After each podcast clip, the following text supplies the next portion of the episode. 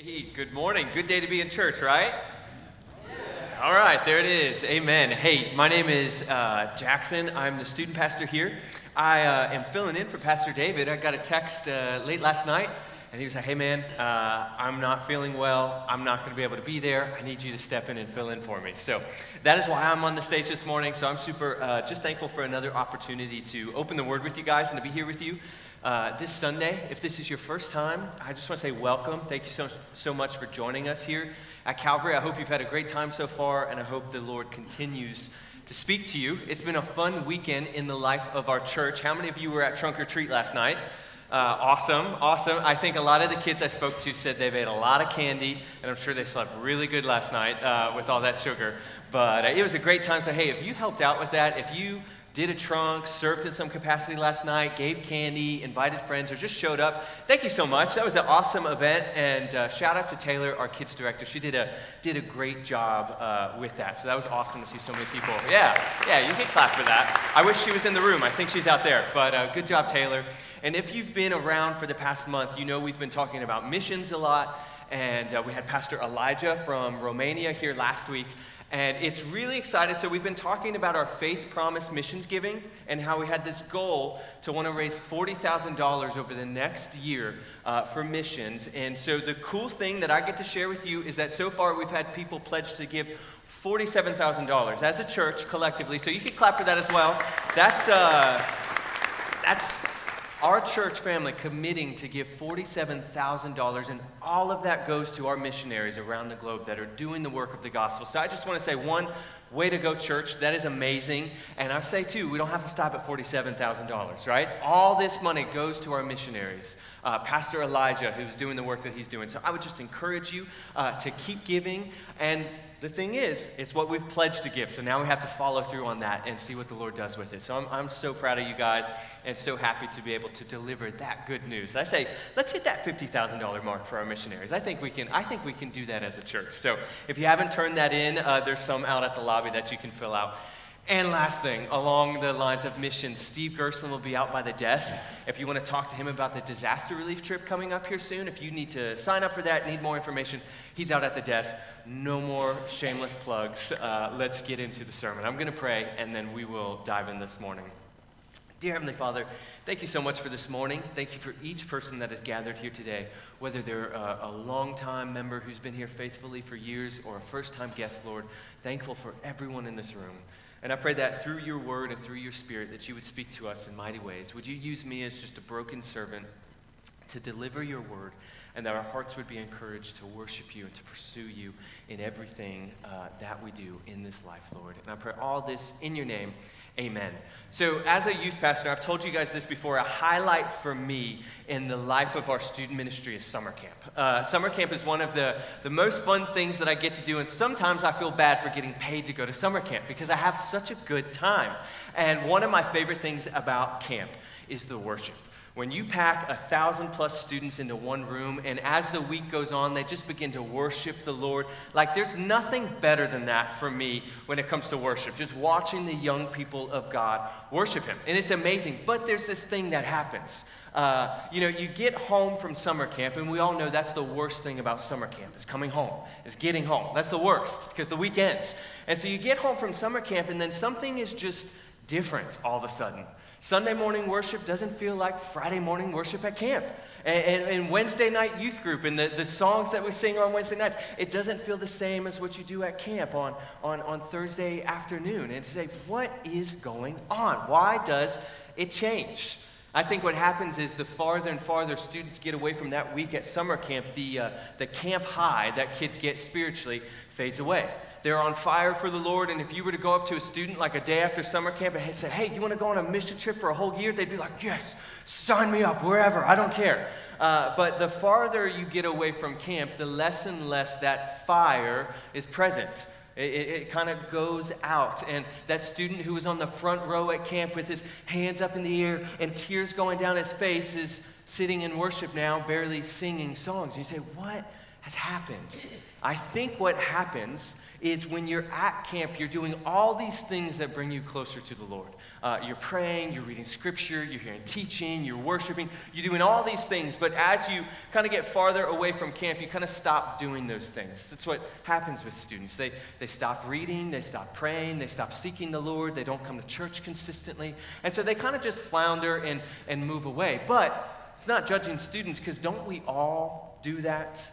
Don't we see that on, on Sunday mornings? Many of us, myself included, will will go throughout the week and we don't seek Jesus, we don't walk with Jesus, so we step into church on Sunday morning when we should give Jesus the praise and the glory and the honor that he deserves, but instead we just kind of stand there and do the, the worship thing. I think the issue is that students begin to forget, and we begin to forget just how amazing God is because we fail to spend time with Him. We fail to walk with Him every single day. It happens to all of us. So this morning, I want to preach a sermon to you that I preached to our students uh, the first Wednesday that we came back from summer camp, and just give you a reminder of who we are worshiping. Who is this God that we get to sing praises to, that we get to give our life to as Christians? So we're going to be in the book of Revelation.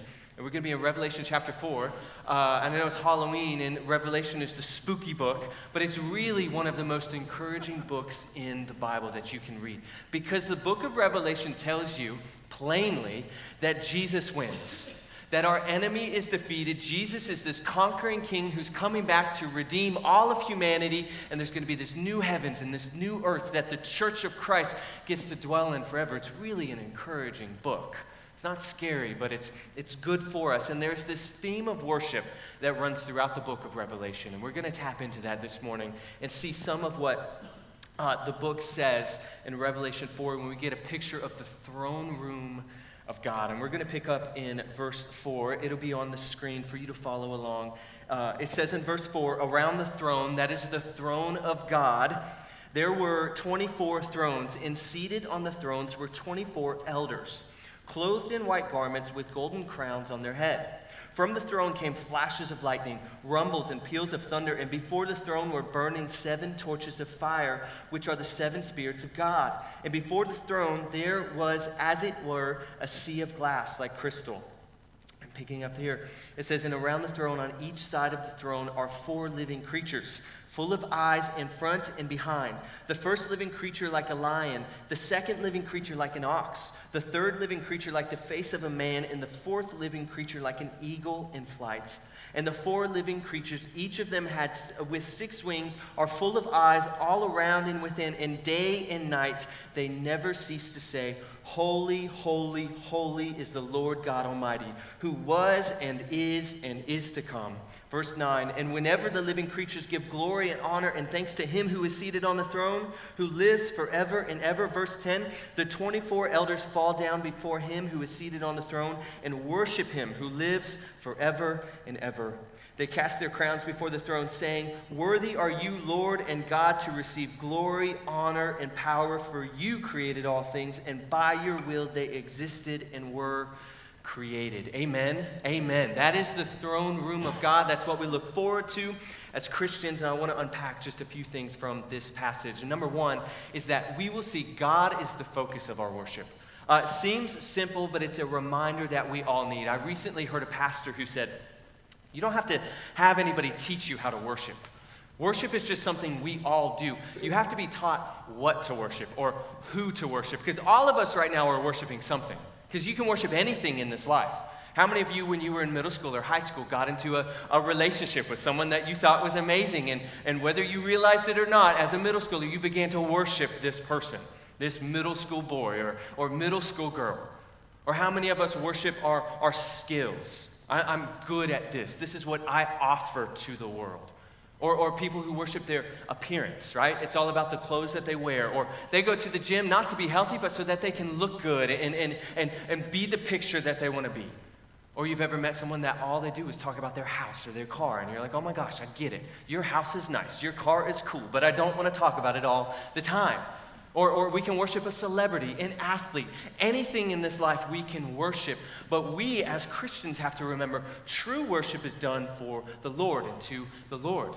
If you look throughout the book of Revelation, I think there's kind of this compare and contrast of true worship versus false worship.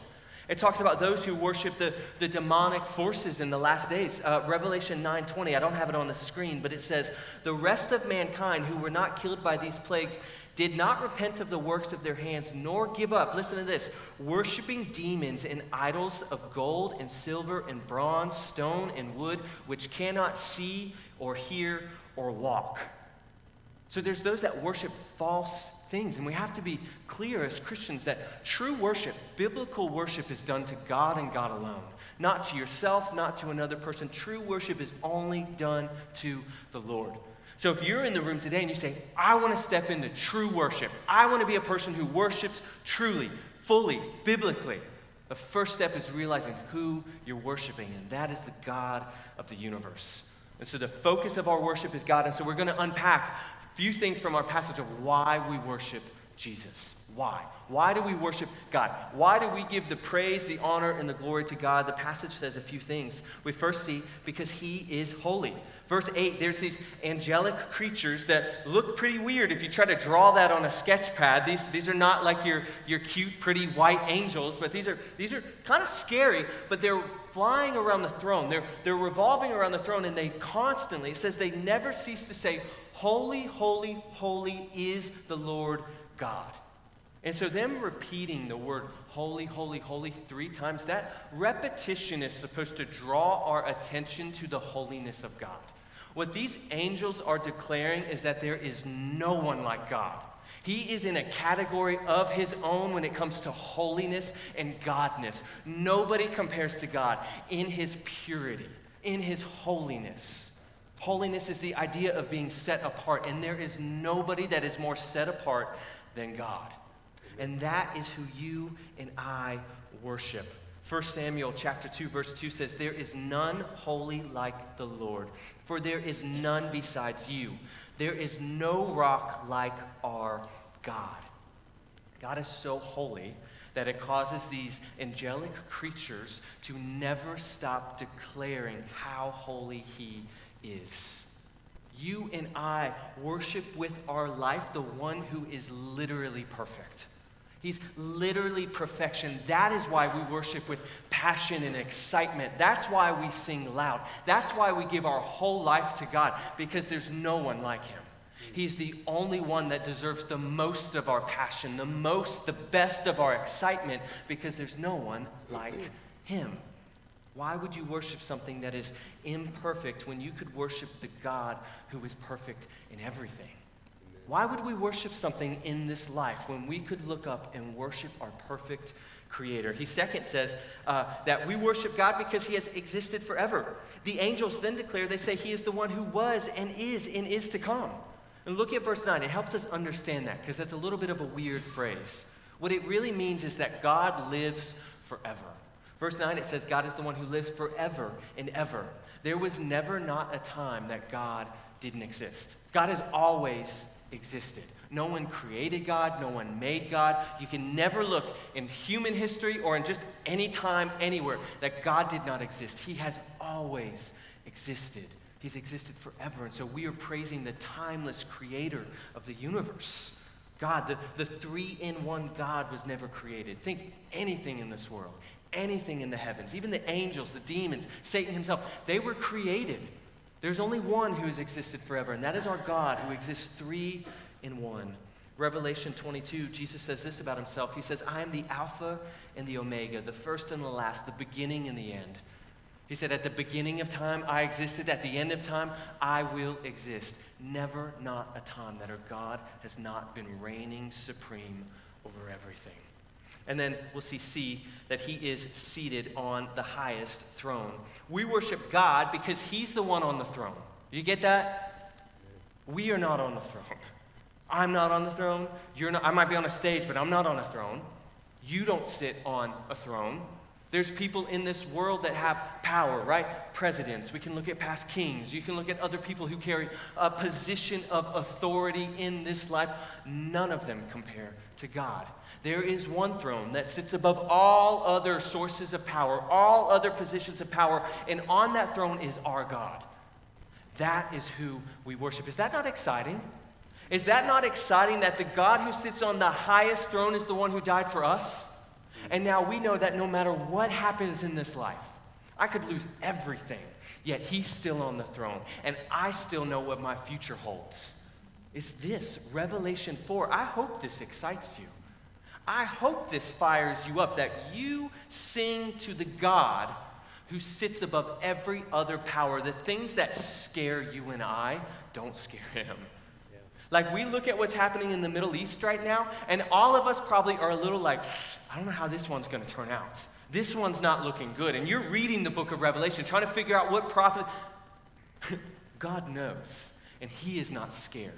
What causes you and I to freak out, He looks at and does not worry because He is seated higher than anything. You could summarize these three points from this first part of the passage. We worship God because there is no one like him.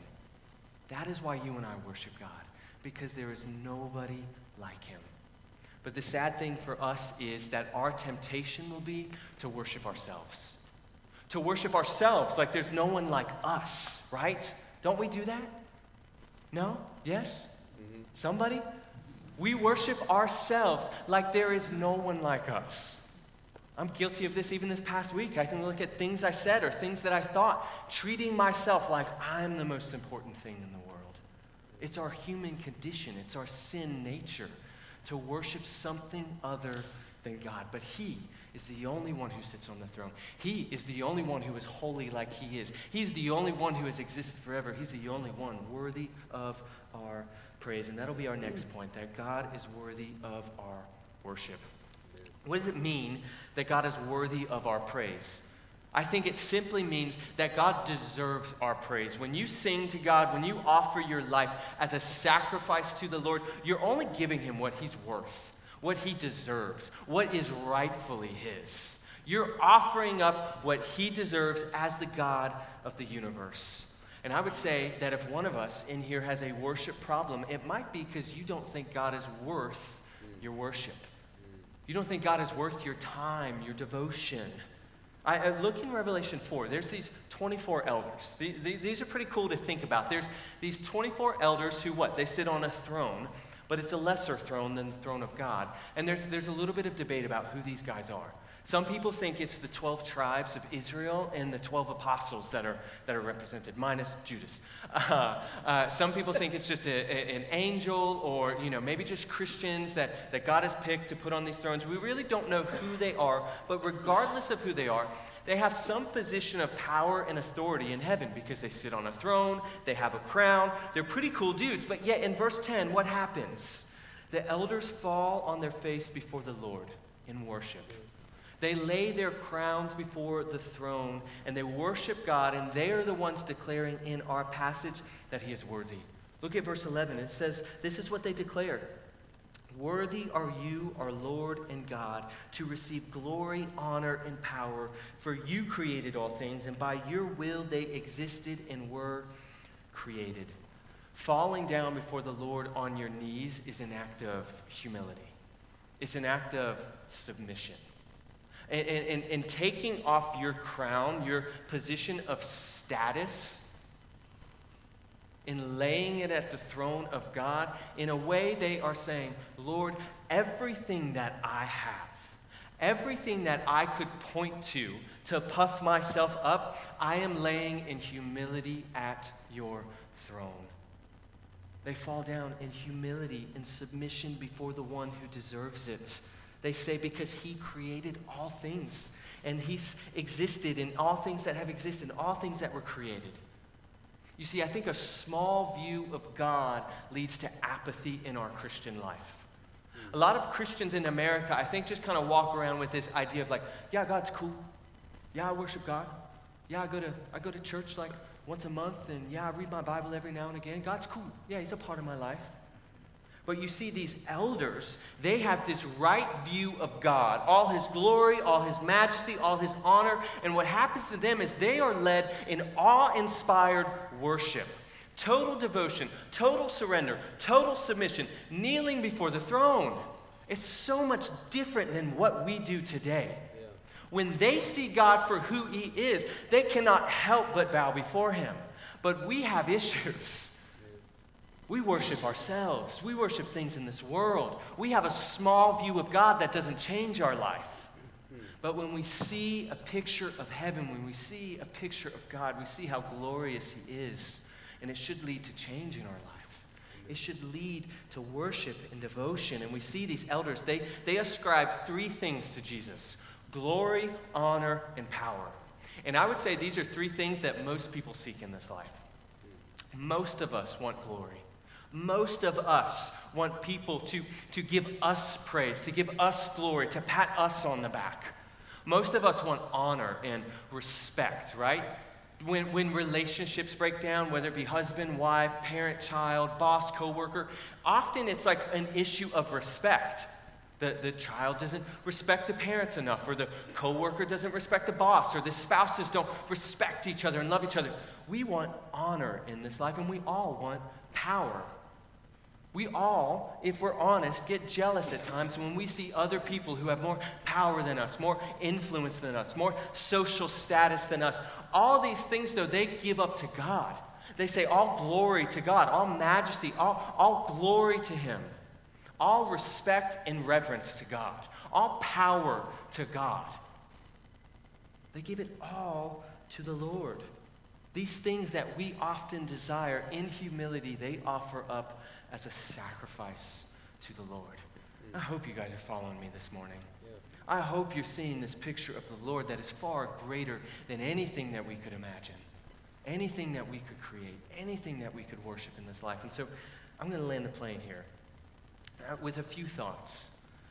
One, our worship is not dictated by our environment, but by who we are worshiping. And that can mean a couple things. One often with students, but I think adults as well. I notice that students, uh, they let their worship be manipulated by their environment. Meaning, if the lights aren't low enough, if the fog machine's not blowing out enough fog, if the lights aren't cool enough, if the music isn't a certain way, students might not worship. They get to camp and it's this cool environment, lights, flash, all this cool stuff. But then you get home and you're around not old people, but older than them. And suddenly it's back to, to, to hands in their pocket, arms crossed. They're letting their environment, it's not all. Our students do a good job at this, but I see this often that their environment changes how they worship. How many of you struggle to worship when, uh, you know, Matt sings a little, a few more hymns than you would rather like, right? Or how many of us struggle to worship because he doesn't sing enough hymns? That lets our environment dictate our worship because God is the same no matter where you are. Whether you're at summer camp, whether you're in a church and they're singing all hymns or no hymns, whether the lights are flashy, the music's a little loud, or it's really quiet, or the lights are all bright and you can see everybody, it doesn't matter because the God is the same. But also, our environment can shape us through what just the seasons of life that we're going through. Some of us struggle to worship when life is hard because we feel like God owes us something better. And some of us struggle to worship when life is good because we think that we earned it. But in all of that, the seasons of life, the environments that we're put in, our God remains the same. And He deserves the same kind of worship, the same kind of devotion in our heart, no matter where we find ourselves in this life. Can you guys follow that? Yeah. Does that make sense? That's hard. That's hard. But I'll ask you this too. I want to ask you two questions as we close. Question How expressive should we be in worship? How expressive should we be in worship? You say, what do you mean by that? Uh, how should you posture yourself in worship? What kind of actions should you do in worship? Should you go full Pentecostal and, and bust out the flags and start running around the church? Or is it full Baptist and hands in your pocket and you look like you hate your life when the songs are being sung? What should we do? I would, I would say this I think you should think of yourself how you act at a sports game okay? Think of the, the last football game that you went to. Uh, during uh, last January, uh, the, the Jacksonville Jaguars made the playoffs, okay? And if you follow football, and, and don't, don't lose me here if you hate sports, but uh, the Jacksonville Jaguars have been bad for a really long time. And so they finally made the playoffs. And I looked to my wife, it was like a, a Wednesday, and I was like, hey, what do you think about driving down to Florida tomorrow so I can see the Jags game this weekend? And she was like, sure, why not? So we drove down there. My little brother came with us, and my little brother and I, we went to the game, okay? And so the start of the game, the players are running out of the tunnel, and Trevor Lawrence is about to run out of the tunnel. Okay, and I wish I could have got the video on my phone uh, so you guys could see it. But I'm recording Trevor Lawrence running out of the tunnel, and I'm like, Trevor! Trevor! Woo! Like he could hear me amongst the 20,000 people in the audience. I, I'm screaming for a man because I'm excited that he's about to throw a ball to other men in skin tight pants and they're going to tackle each other. But hear me on this. Hear me. Our God on the throne actually hears you when you sing. Amen. Like he hears you individually, like he hears Jackson's worship. I feel like that he is worth more than the football field, than the Canes game, than little Timmy at his flag football game, and you're that parent that's going crazy. I feel like the unchanging, always existing God of the universe deserves more than like a arms crossed or hands in our pocket, barely singing type attitude. Now, I know some of us, though, we go to the sports game and we, we don't go crazy. So some of us just express our worship differently, but I will push you and say that I think God deserves more than our hands in our pocket. Yeah. Now, I would never want you to fake it or, or, or do something that you're not there for. But you see the elders, they fall down and worship. They're praising the Lord.